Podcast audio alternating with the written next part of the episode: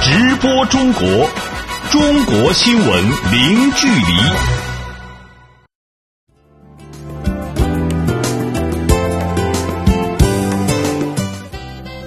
这里是直播中国节目，听众朋友你好，我是张俊。你好，我是小倩。来看今天节目的主要内容。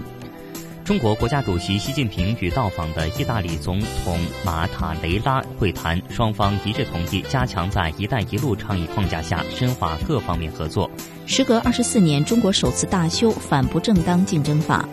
报告预测，二零一七年中国 GDP 增速为百分之六点六四，有望维持温和稳定通货率水平。二零一六年，中国保费收入同比增长近三成。中国新药研发成果显著。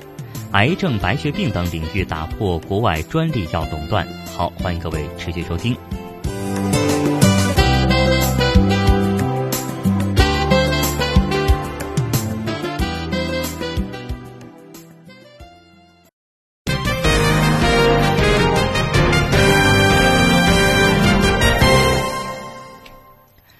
中国国家主席习近平二十二号在北京同首次对中国进行国事访问的意大利总统马塔雷拉举行会谈，双方一致同意加强在“一带一路”框架下的战略对接，深化各方面合作，并决定将中意关系推上新的更高水平。详细情况来听本台记者石冉发回的报道。马塔雷拉成为中国农历新年后来访的首位外国元首。二十二号下午，习近平在人民大会堂北大厅为他举行隆重的欢迎仪式。当天的会谈中，习近平表示，期待此访成为新一年中意关系发展的良好开端。你是意大利资深的政治家，也是中国人民的老朋友，欢迎你来中国进行国事访问啊！我们来共商中意两国合作的大计。相信这次的访问将是新的一年里中意关系发展的一个良好的开端。加强与中国在“一带一路”倡议下的战略对接，是马塔雷拉此次中国之行的重头戏。此次访问中国，马塔雷拉还将专程到访古丝绸之路的起点西安，这也被外界视为意大利将加入“一带一路”中国朋友圈的积极信号。中方对此表示欢迎。在与马塔雷拉共同会见中意企业家和文化界代表时，习近平强调：今年五月份呢，中国将在北京啊举办“一带一路”高峰论坛，啊，为各国共商共建“一带一路”，共享互利合作成果提供一个重要的机遇。中意两国为东西方文明包容互鉴和繁荣进步都做过重要的贡献。古代丝绸之路就是两国深厚友谊和合作的传统的纽带。意大利参与“一带一路”建设具有得天独厚的优势，让我们携手努力，密切“一带一路”框架内的互利合作，为促进共同发展、构建人类命运共同体做出贡献。马塔雷拉希望意大利能够为中国“一带一路”连接欧洲和中东等地区发挥积极的作用。我们对“一带一路”非常感兴趣。我们相信，意大利的港口和物流体系将以最高效率为中国丝绸之路进入欧洲心脏提供最后一公里的保障。此外，意大利港口体系也能够为丝绸之路向中欧和中东地区扩展发挥重要作用。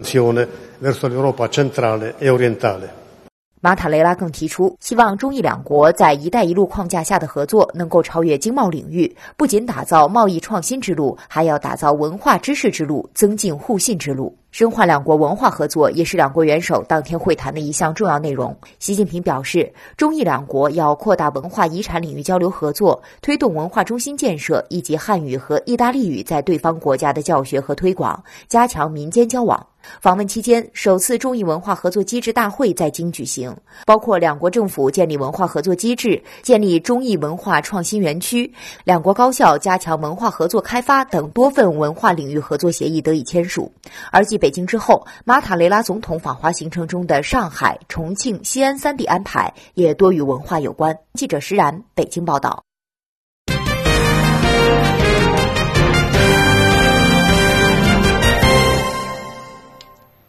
好，我们继续直播中国。二十二号，中国外交部发言人耿爽在例行记者会上表示，中方愿同东盟国家积极推进南海行为准则磋商进程，于今年年中前完成准则框架草案，争取在协商一致的基础上早日达成准则。日前，东盟非正式外长会在菲律宾举行，各国外长强调全面有效的完整落实南海各方行为宣言，希望早日达成南海行为准则。耿爽表示。当前，在中国和东盟国家的共同努力下，南海的局势正趋于平稳。中方愿同东盟国家在全面有效落实南海各方行为宣言的基础上，积极推进南海行为准则磋商进程，于今年年中前完成准则草案的磋商，争取在协商一致的基础上早日达成准则。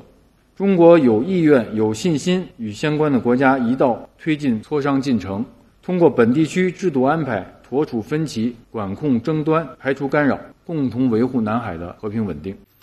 耿爽透露，由中国与东盟国家十一方共同参与的第十九次落实南海各方行为宣言工作组会，二月二十七号将在印尼巴厘岛举行。届时，各方将就落实宣言、推进海上务实合作及南海行为准则磋商相关议题交换意见。外交部发言人耿爽在记者会上还表示，中方愿同包括美方在内的有关各方加强沟通协调，共同为维护朝鲜半岛和平稳定、妥善解决朝鲜半岛核问题发挥建设性作用。中国国务委员杨洁篪日前应约同美国国务卿。蒂勒森通电话，有报道称呢，双方同意共同应对朝核问题。耿爽在回答记者有关提问时重申，中方坚持实现半岛无核化，坚持维护半岛和平稳定，坚持通过谈判协商解决问题。中方致力于打破半岛问题的负面循环，在综合考虑各方关切和半岛现实情况的基础上，提出了半岛无核化和停核机制转换双轨并行的解决方案。据此推动恢复六方会谈，我们愿同包括美方在内的有关各方加强沟通协调，共同探索并找到重启谈判的突破口，共同为维护朝鲜半岛的和平稳定、妥善解决朝鲜半岛核问题发挥建设性的作用。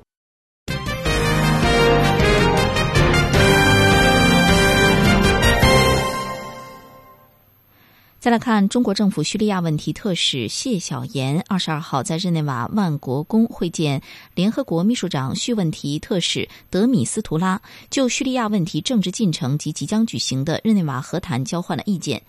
谢晓岩表示，日内瓦和谈应该严格根据安理会第二二五四号决议要求，本着先易后难、循序渐进的原则，争取达成早期收获。相关情况，我们来听本台驻日内瓦记者刘素云带来的报道。谢晓岩在会见当中阐述了中国在叙利亚问题上的原则立场，同时欢迎联合国如期启动叙利亚各方日内瓦和谈。他强调，中方始终支持联合国在叙利亚问题上发挥斡旋主渠道的作用。中方一贯主张，叙利亚问题的最终解决应该由叙利亚人所有、叙利亚人主导。日内瓦和谈应该严格根据联合国安理会第二二五四号决议的要求，本着先易后难、循序渐进的原则，逐步推进、积累互信，争取达成早期收获。谢晓岩还强调，参加和谈的叙利亚反对派代表应该体现充分的包容性和广泛的代表性。另外呢，国际社会应该继续为和谈提供支持与帮助。中方愿意同包括联合国在内的国际社会有关各方密切配合，推动叙利亚问题早日实现政治解决。德米斯图拉在会见当中表示，重启日内瓦和谈是落实安理会第二二五四号决议的重要步骤。叙利亚冲突双方有望围绕决议规定的过渡管理、制宪和选举等议题展开谈判。他说：“中国是安理会常任理事国和叙利亚国际支持小组的重要成员，同叙利亚问题有关各方都保持着良好的关系，一直是大力劝和促谈，为推动叙利亚问题政治解决发挥了积极和建设性作用。联合国高度赞赏中方在叙利亚问题上秉持的公正客观立场和付出的不懈努力，愿意同中方保持密切的沟通和协调。”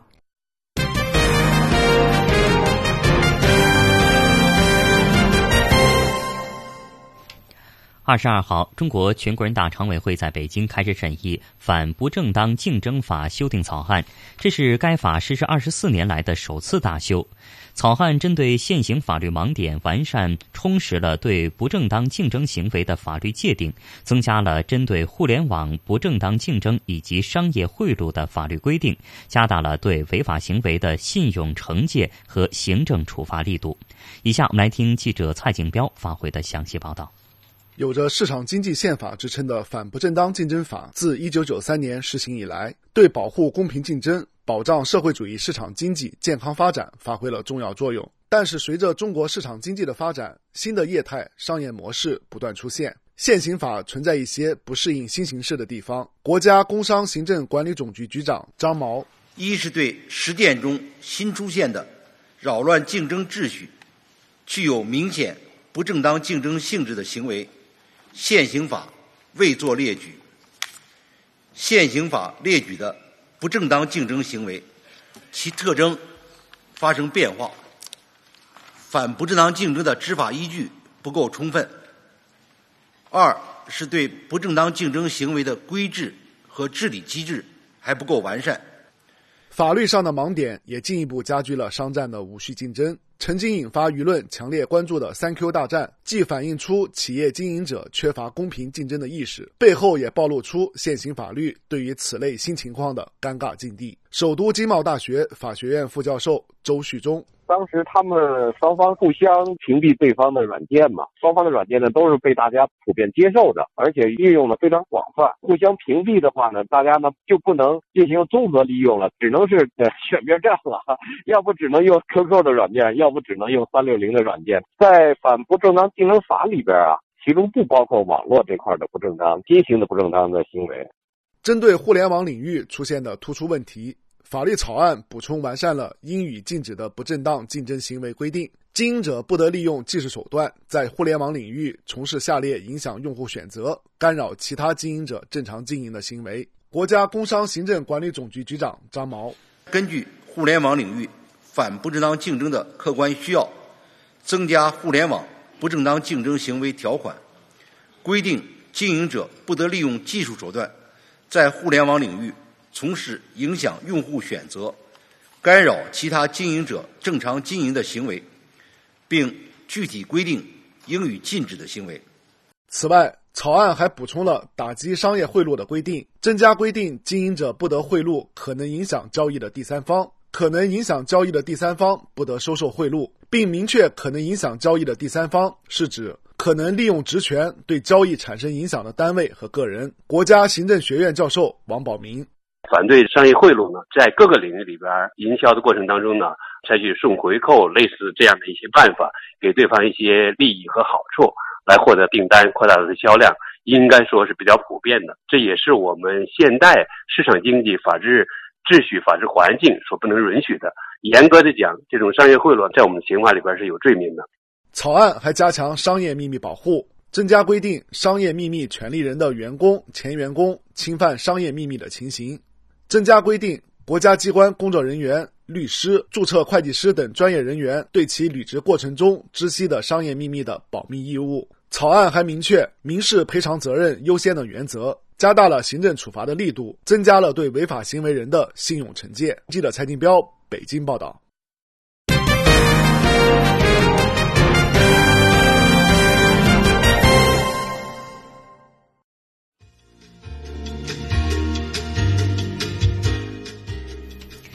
好的，听众朋友，接下来我们将关注以下的财经资讯。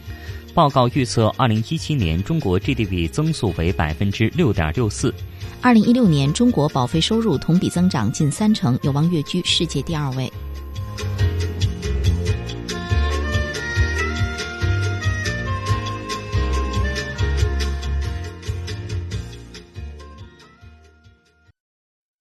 直播中国。中国新闻零距离。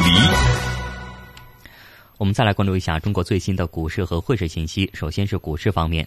截止到二十三号收盘，上证指数收报三千二百五十一点三八点，下跌九点八四点，跌幅百分之零点三零，成交金额两千三百六十八亿元人民币。深成指收报一万零四百三十二点六四点，下跌十一点七四点，跌幅百分之零点一一，成交金额两千八百一十三亿元人民币。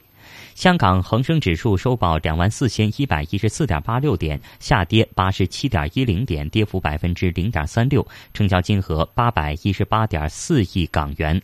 台湾加权股指收报九千七百六十九点三一点，下跌九点四七点，跌幅百分之零点一，成交金额九百八十九点八四亿元新台币。我们再来看汇市方面，二十三号，中国外汇交易中心公布的人民币对世界主要货币的汇率中间价是：一美元对人民币六点八六九五元，一欧元对人民币七点二五四三元，一百日元对人民币六点零六三二元，一港元对人民币零点八八五一五元，一英镑对人民币八点五六一八元，一澳大利亚元对人民币五点二八四零元，一新西兰元对人民币四点九三六三元，一加拿大元对人民币五点二二一零元。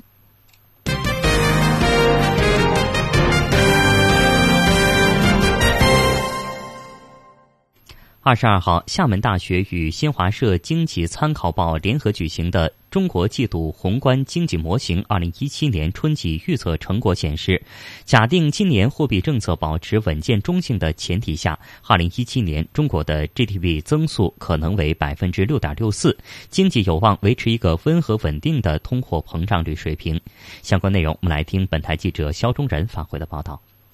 当天发布的预测报告结果显示，今明两年，尽管中国经济减速的压力依然较大，但随着制造业过剩产能的不断消化，工业结构开始调整优化，工业生产企稳迹象逐渐明朗。同时，第三产业占比的不断提高，减缓了经济减速对就业的压力，也将在一定程度上稳定经济增长。厦门大学宏观经济研究中心教授卢胜荣说：“二零一七年，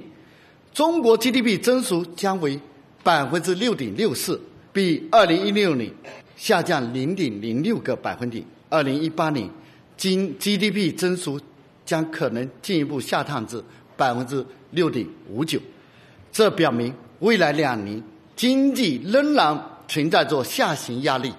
价格方面，二零一七年 CPI 将上涨百分之二点一五。随着国内去过剩产能进程的加快。以及国际大宗商品价格可能维持上涨的态势，生产者价格指数的 PPI 呢将恢复正增长。二零一七年 PPI 将上涨百分之二点四一。预测的结果表明，中国经济可维持在一个温和稳定的通胀水平，出现高通胀的可能性较小。报告认为，二零一七年外部经济的不确定性和贸易保护主义抬头将会继续压制中国出口增长，而继续维持房地产投资快速增长的风险将会越来越大。与此同时，中国民间投资增速快速反弹的可能性较低。要实现百分之六点五以上的经济增长，仍然需要有关政府部门发力，提供超过百分之二十的基础设施投资增长。报告建议，稳定民营企业家信心，尽快恢复民营经济的国内投资增速，是二零一七年宏观。调控的首要任务，卢胜荣说：“一必须坚定不移的扩大开放，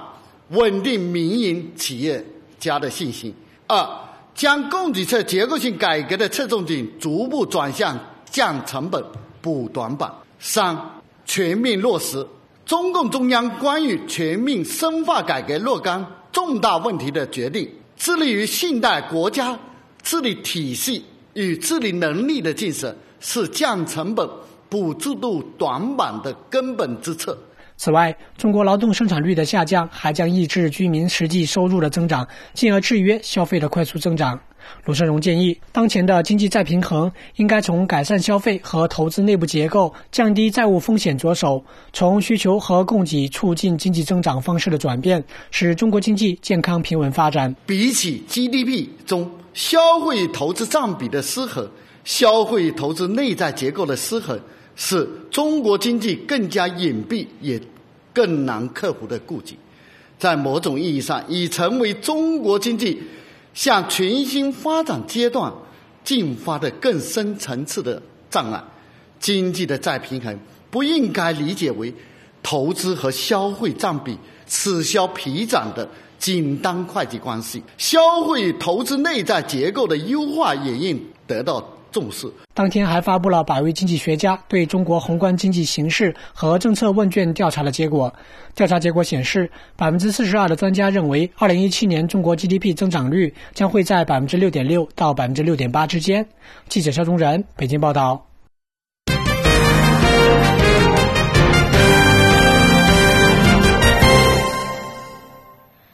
好，我们继续直播中国。中国保险监督管理委员会主席项俊波二十二号在北京举行的新闻发布会上表示，全国去年保费收入达到了三点一万亿元人民币，同比增长百分之二十七点五，有望超过日本，跃居世界第二位。我们一起来听记者杨琼发回的相关报道。在当天举行的国新办新闻发布会上，保监会主席项俊波表示，保险业为全社会提供风险保障。两千三百七十三万亿，赔付一点零五万亿元，在助力实体经济发展、脱贫攻坚战略、保障改善民生等方面发挥了积极的作用。向俊波还介绍，二零一六年共计对保险机构罚款七千八百三十六万元，针对个别机构激进发展和激进投资等风险点，依法依规果断处置，有力打击了违规行为，有效堵塞了监管漏洞，规范了市场行为。向俊波详细分析了当前保险业存在的四方面风险，传统行业风险因素不容忽视，有极少数公司出现了公司治理、业务与投资激进、盲目并购等问题。而针对目前保险业出现的种种问题，向俊波坦言，将重点围绕公司治理、保险产品和资金运用三个关键领域，下决心处置潜在的风险点。对个别浑水摸鱼、火中取栗且不收敛、不收手的机构，依法依规采取顶格的处罚，坚决采取停止新业务、处罚高管人员，直至吊销牌照。等监管措施，绝不能把保险办成富豪俱乐部，更不允许保险被金融大鳄所借道和藏身。在保险市场，就必须遵守保险监管的规矩，就必须承担保险业对社会、对实体经济、对人民群众的社会责任，容不得你挑战监管的底线，破坏行业的形象，损害群众的利益。否则，我们就要坚决把它驱逐出保险行业。在发布会上，针对中国保险行业投资收益率降至百分之五点六六，有观点认为，国内保险公司可能会考虑把更多的投资投放到海外市场。保监会表示，将采取一种积极又谨慎的态度，鼓励有相关能力的保险机构做全球资产配置，也会加强对海外投资业务的监管力度。好的，感谢记者杨琼的报道。接下来，我们把视线转向转向中东。随着中国“一带一路”战略的推进实施，中国能源企业正在加快海外资源的布局。近日，中国石油天然气集团公司中国华信分别同阿联酋阿布扎比国家石油公司签约，获得阿布扎比陆上油田开发权益。相关内容，我们来连线本台驻中东记者李迪来了解一下。李迪，你好，请先来给我们介绍一下中国企业同。呃，阿布扎比国家石油公司签约的相关情况。好的，近日，中国石油天然气集团公司董事长王怡林与阿布扎比国家石油公司首席执行官贾贝尔签署阿布扎比 ETCO 陆上油田开发项目购股协议，获得该油田开发项目百分之八的权益，合同期为四十年。中石油同时获得项目联合作业公司阿布扎比陆上石油公司百分之八的股份，为此，中石油将支付十八亿美元，约合一百二十四亿元人民币。同时，上海最大的民营能源企业中国华信也与阿布扎比国家石油公司签约，获得阿布扎比 ETCO 陆上油气区块开发项目百分之四的权益，合同期为四十年，投资金额为十八亿美元，其中进入费为八点八八亿美元。共同出席签约仪式的中国驻阿联酋大使倪坚就表示，能源合作是中阿合作的重要基石，中方愿同阿方携手努力，推动双方在“一带一路”框架之下的务实合作取得更多丰硕成果。主持人。嗯，那此次呢是中资首次参股阿布扎比油田，对中国在中东油气话语权会起到什么样的积极作用呢？自从二零一四年油价断崖式下跌以来，中石油在海外的收购活动明显减少，并开始调整发展战略，将经营重心从购买资产转向对已收购资产的优化运营转变。此次是2014年以来中石油重启的最大一笔海外勘探开发投资，也是对走出去战略的大胆实施，逐步增加中国在中东油气的话语权。根据此次签约，中国企业将获得来自阿布扎比这个重要产油区稳定的原油供应。另据了解，截至2016年年底，中石油已经在“一带一路”沿线19个国家共执行近50个油气合作项目，且将近四分之三的项目都是千万吨级大型油气生产项目。主持人，好的，感谢记者李迪的报道。听众朋友，稍后呢，直播中国继续回来，也欢迎您持续锁定收听。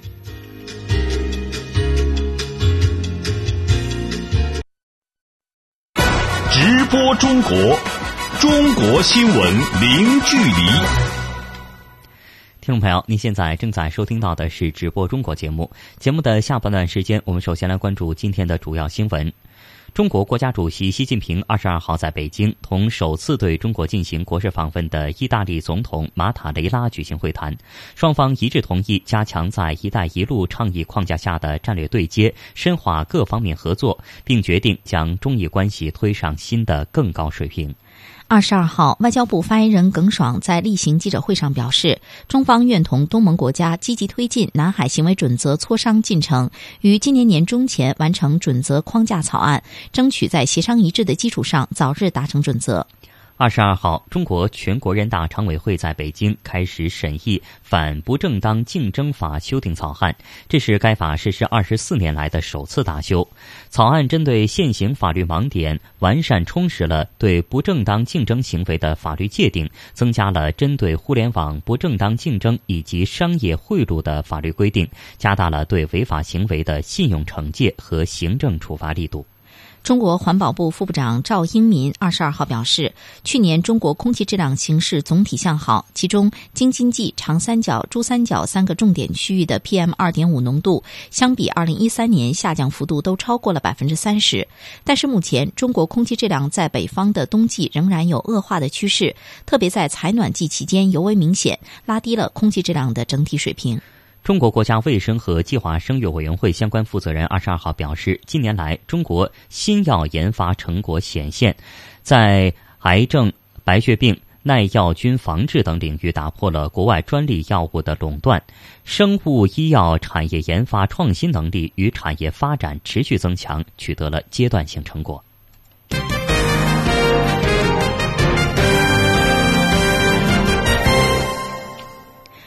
我们来看，中国环保部副部长赵英民二十二号表示，去年中国空气质量形势总体向好，今年将突出抓好京津冀区域大气污染治理，加快推进京津冀散煤治理和冬季清洁取暖。详细情况，我们来听本台记者魏雨辰带来的报道。数据显示，二零一六年，我国三百多个地级及以上城市平均优良天数比例近百分之八十，空气质量达标城市数量有所增加，全国可吸入颗粒物 PM 十和 PM 二点五都有一定程度下降。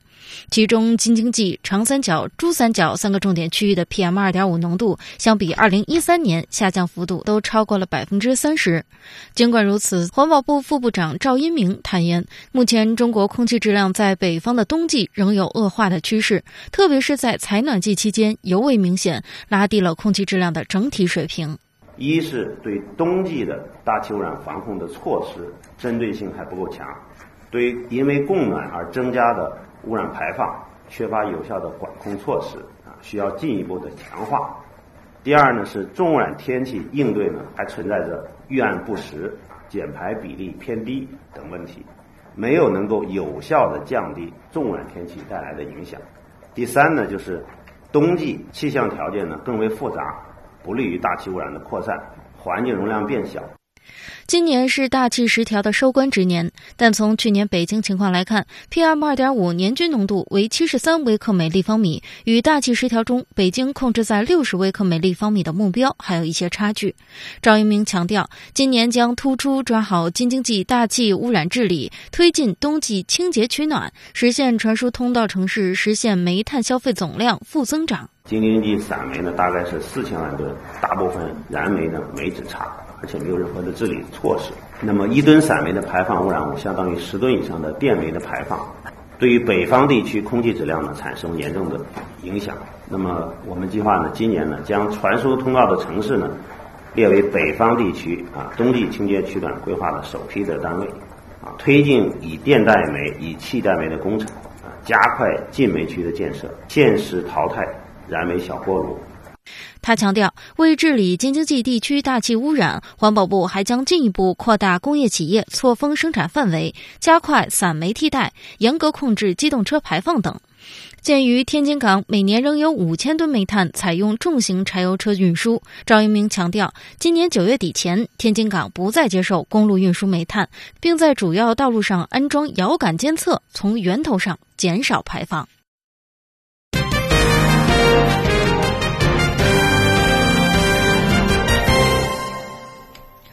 中国国家卫生和计划生育委员会相关负责人二十二号表示，近年来中国新药研发成果显著，在癌症、白血病、耐药菌防治等领域呢，打破了国外专利药物的垄断，生物医药产业创新的研发创新能力与产业发展持续增强，取得了阶段性的成果。接下来，我们来听记者柳青带来的详细报道。为完善国家药物创新体系，提升自主创新能力，加快医药产业发展，中国自两千零八年起开始实施重大新药创制国家科技重大专项。新药专项总体目标是针对恶性肿瘤等十大类重大疾病，自主研制和技术改造一批药物，加速中国医药研发由仿制到创制的转变。二十二号，新药专项实施八年来首次发布成果。新药专项实施管理办公室主任、国家卫生计生委科教司司长秦怀金介绍说，新药专项突破了一批核心关键技术，产出了一批重大创新药物。截至“十二五”末，累计九十个品种获得新药证书，其中包括久住口病的一位西药疫苗等二十四个一类新药。是专项实施前总和的五倍，一百三十五个品种获得了临床批件，技术改造两百多个临床急需的品种，在肺癌、白血病、耐药菌防治等领域打破了国外专利药物的垄断。国产小分子靶向抗癌药盐酸艾克替尼在国家药品价格谈判中，促使国外专利药。降价超过百分之五十，应该说大幅度的减轻了患者的用药负担。药品安全问题事关百姓的生命与健康，药物进入临床试验之前的非临床安全性评价是新药研发必要阶段中极其重要的一环。新药专项技术总师、中国工程院院士桑国卫介绍说，药物非临床安全性评价平台建设有力的支撑了新药研发，保证公众用药安全。累计呢，我们开展了。三千五百多个药物的非临床安全评价研究，其中一类创新药物就是国内国外都没有上市的，一千四百多个，为我国具有自主知识产权的创新药物的研发提供了重要保证。桑国卫表示，“十三五”期间，新药专项将继续围绕出新药、保安全的战略需求，针对当前国内药物毒理学研究的薄弱环节，进一步全面提升创新能力和国际竞争力。我的任务就是说，在“十三五”结束的时候，真正能拿出三十个新药，大概十种生物制剂、疫苗和抗体，呃，十种化学新药，呃，十种。中药的复方和名方、验方，并推动部分新药进入临床应用。中国国家卫生计生委还表示，在“十三五”时期，中国将重点任务聚焦调整到重大品种研发及关键技术突破和加强核心创新平台及能力建设两部分，着力提升新药创新成果转移转化能力，培育具备国际竞争能力的重大品种和大型骨干企业，促进医药产业转型发展。本台记者柳青北京报道。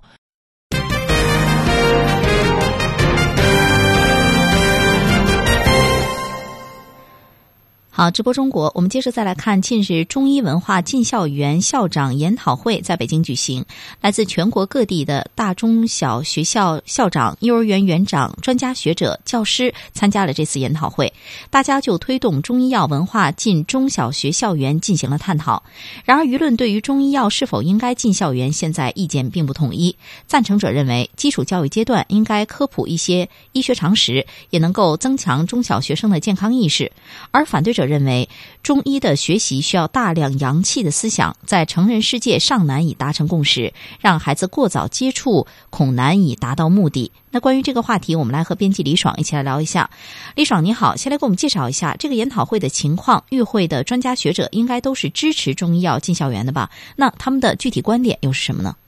好的，人大附中联合总校校长刘鹏之在研讨会上表示，二零一六年底，中国发布了《中医药发展战略规划纲要》，明确提出要推动中医药进校园、进社区，将中医药基础知识纳入中小学传统文化、呃生理卫生课程。另外，中国首部中医药法也将于今年的七月一日实行。所以说，他建议中小学也应该为中医药人才的培养搭建平台，并进一步推广普及中医药文化。呃，刘校长表示。人大附中已经在二零一六年开设了中医保健养生手法选修课，目前有一百多名学生选修了中医课，初中和高中生都有。国家卫计委副主任、国家中医药管理局局长王国强也表示，中医药文化应该纳入传统文化课程中，纳入生理卫生课程中。不过，他同时指出，中医药进校园的教材呢，应该少一些高深知识的传授，多一些和学生息息相关的内容。北京市中医药研究所副所长李平博士表示，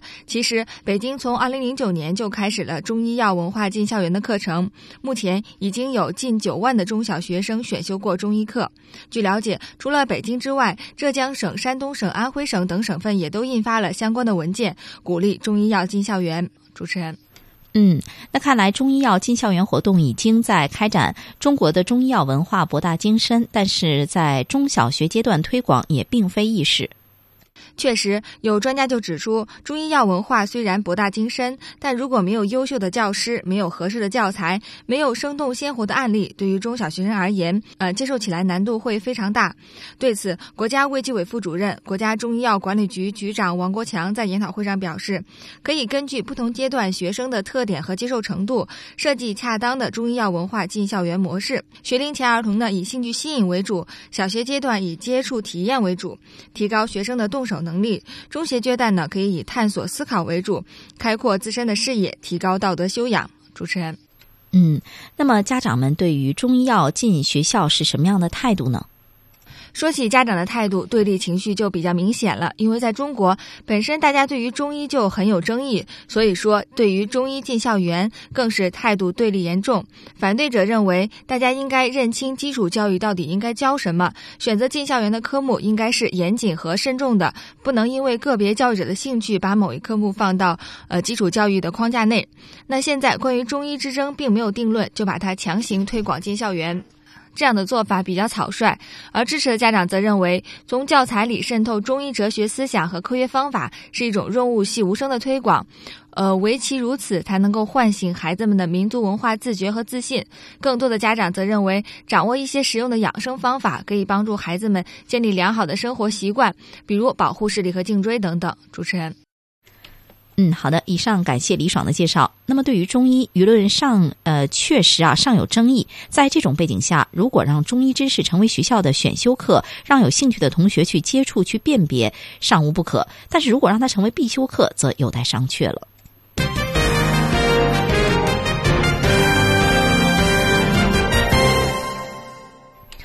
垃圾分类已经是个老话题了。那如今呢？如果每一袋垃圾都有自己的身份证，这还是个新鲜事儿。近日，中国江苏省南通市就推出了新的方法进行垃圾分类。那到底是什么样的情况呢？我们一起来听听江苏台记者董秀芳发回的报道。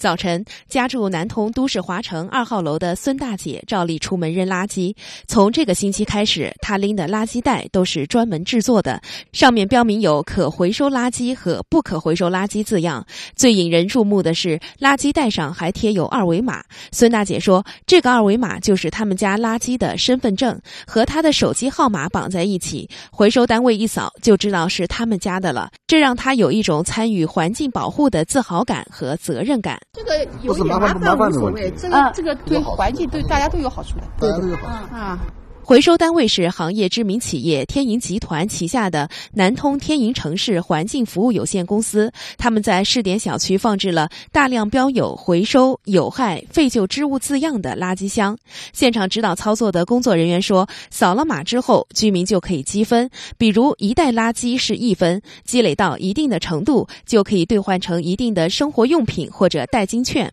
比如洗衣液、香皂等等。啊，对，我们会定期来扫这个二维码，查看你的积分是多少，然后你看就是累积到一定的积分，就会给你兑换那个生活用品，鼓励来大家来宣传保护爱护环境嘛。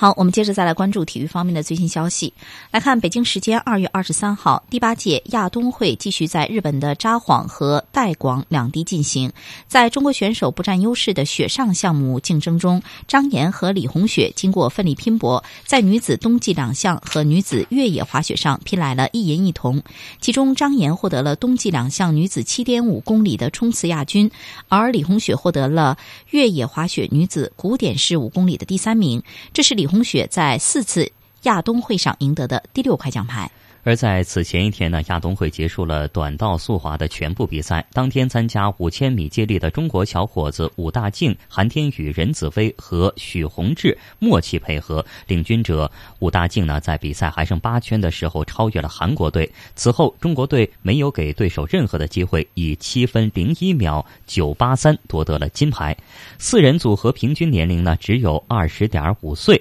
那女子三千米接力在中国队最后时刻。被韩国队反超，遗憾获得了亚军。这次的短道速滑中韩对决，韩国以五金对三金的总成绩胜出。当然，大家心里都清楚，真正的较量是一年后的平昌冬奥会。相关内容，我们来听特派记者彭延元发回的报道。亚冬会没了欧美强国，中韩直接竞争反而更加激烈。同时，也让年轻队员更直观感受到对手的实力和自己的差距。为中国夺取女子项目唯一金牌的张一泽说：“我感觉应该就是自己的能力，就是速度耐力方面还是要提高的。然后，在接力的速度方面也要提高一些，可以就是更可以帮助到团队。”获得此次短道首枚奖牌的郭艺涵也认为。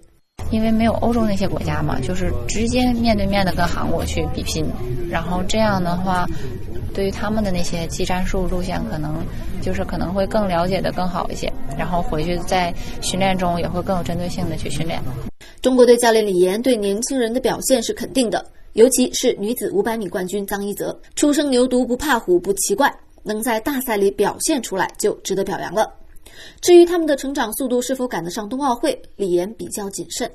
任何事情都不是说你想要怎样就能怎样的哈。我觉得这个竞技体育呢还是有一定规律的。呃，队员们已经很努力了，那不足的地方真的要要花很多很多的功夫才能够改正一样东西，或者是有一点进步。所以我希望他们走得更踏实一点。其实，相比正在经历新老交替的女队，男队目前的能力和信心都要更足。亚冬会最后一项接力赛力压韩国夺冠，更体现出他们的霸气。令人担心的是，上届冬奥会表现优异的韩天宇，如今状态平平。他赛后表示，自己有些东西需要提高。一是能力方面，还有一个就是自己的就是单兵作战的能力吧。关键是对手进步了。韩国中长距离本来就是传统优势，如今短距离也有飞速进步。女子方面，崔敏静和沈石溪可以在五百米里利用后程能力强的特点对中国选手形成威胁。男子方面，禁赛后复出的老将李正洙体现出很强的能力。用李岩的话说，韩国和中国一样，现在是什么都想尝试挑战。而明年的冬奥会可是在韩国人的主场。对此，武大靖说：“距离冬奥会还有不到一年的时间。”还是那句话，我们想取得更好的成绩，然后我们也通过啊平时的训练，我们要也要嗯全力以赴。就像我刚才听，刚才听见了谁在这说说我们领导说虎口拔牙，我刚才听见了 啊，我们很期待韩国平昌冬奥会，我们去拔牙。拔牙。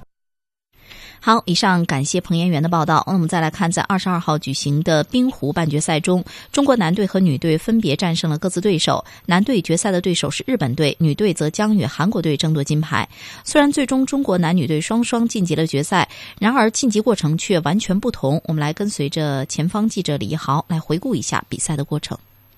二十二号下午，中国男子冰壶队在半决赛中迎战小组赛曾经战胜过的对手中华台北队。比赛一直在中国队的掌控之中，前五局中国队以二比一领先，第六、七、八局中国队连赢六分，看无力扭转局面，台北队提前认输，中国队以一场大胜晋级决赛。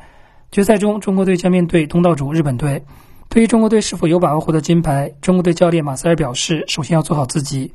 Very very happy to have won this。非常高兴赢得这场比赛，我们可以开始为争夺冠军做准备了。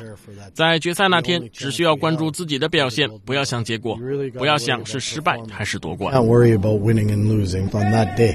相对于男队的轻松晋级，晚上进行的女子半决赛可谓一波三折。虽然中国队在第三局先得一分取得领先，但是日本队在第五局一下子拿到三分。在最后一局开始前，中国队还以四比五落后。对于这样的比赛进程，中国队队长王冰玉表示，在比赛开始前就已经做好了打艰苦战的准备。其实小组赛的比赛当中，我们并没有占到太大的便宜。然后日本队又主场，他也一定会很顽强的，就是最后一搏。所以今天这样的比分的焦灼，其实是啊，也是我们意料之中的。全场比赛的最后一投，日本队的主将想一次打飞中国队的两个壶，但是在重压之下没有成功。而王明玉最后一投稳稳的将壶送入大本营的中心，取保两分，从而在最后时刻反超了比分，赢得比赛。比赛中一直冷静的队长也在获胜后显得很激动。日本队可能唯一出现的那么两个失误，然后让我们捕捉到了，然后最后赢得比赛吧。最后大家通过自己的这种耐心，然后得到了这样的一个胜利的话，确实很开心。中国队的教练马塞尔把比赛的胜利归功于队员的耐心和些许的运气成分。You know, sometimes this game, uh. You you you need a little bit of luck。有时候比赛就是需要一点的运气。今天我们很幸运，最终赢得了比赛。感谢姑娘们一直没有放弃，一直战斗到最后，并且在最后一轮抓住对方的两个失误，获得两分。In that last end to enable us to get that two points。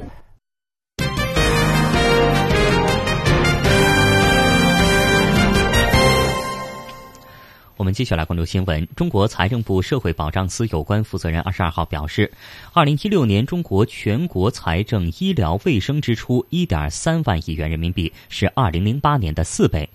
医疗卫生支出占财政支出的比重提高到了百分之七点零。该负责人介绍，政府卫生投入重点支持健全全民医保体系，保障能力和管理水平逐步提高。职工医保、城镇居民医保和新农合参保人数超过十三亿，个人卫生支出占卫生总费用的比重降到百分之三十以下。再来看中新社消息，上海首起因为使用三星。Note 七手机爆炸而诉至法院的案件，二十二号在上海市金山区法院开庭。这起曾经引起媒体广泛关注的案件当庭和解，三星公司返还购机款，并按购机款三倍予以赔偿。去年的九月十八号，姚某通过京东商城平台购买的三星 Note 七手机，在使用过程中发生了自燃，因为在检测与赔偿方面没有和三星达成共识。之后，姚某向上海金山法院递交了诉状，起诉发。获得上海原麦贸易公司和手机制造商惠州三星公司。那么，在二十二号的庭审中，原告代理人要求被告返还购买手机款，并要求按照购机款金额三倍的标准来赔偿原告经济损失，同时承担因为爆燃引起的损失以及该案的诉讼费用，共计是两万九千九百五十二元。三星公司对于原告的诉请起诉事实表示没有异议，返还了购买手机款，并承担所有的应赔付费用。姚某当庭撤诉。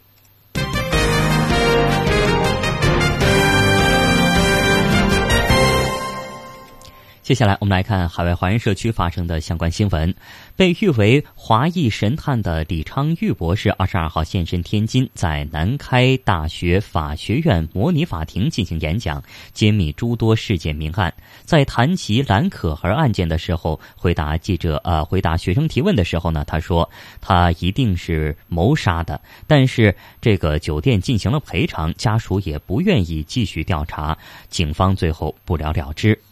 二零一三年年初呢，加拿大华裔女生兰可儿在呃洛杉矶酒店离奇的失踪。随后呢，警方公布的录像显示，她曾经在电梯内有令人百思不得其解的怪异动作。但是警方强调，她并没有精神问题。在失踪三周之后，兰可儿的尸体在酒店顶层的水箱中被发现。此事曝光之后，在全国范围内引起了极大的关注。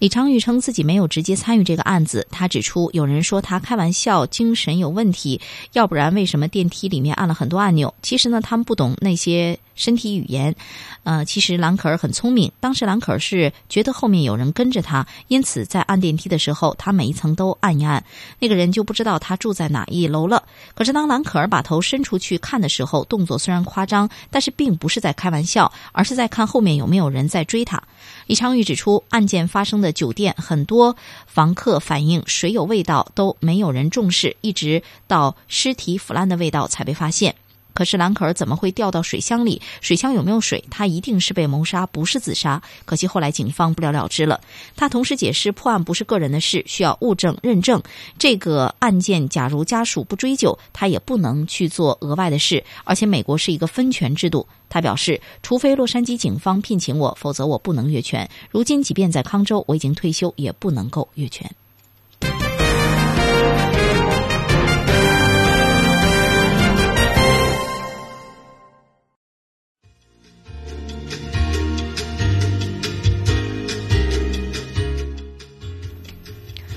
好的，听众朋友，在节目的最后，我们再来一起回顾一下今天节目的主要新闻。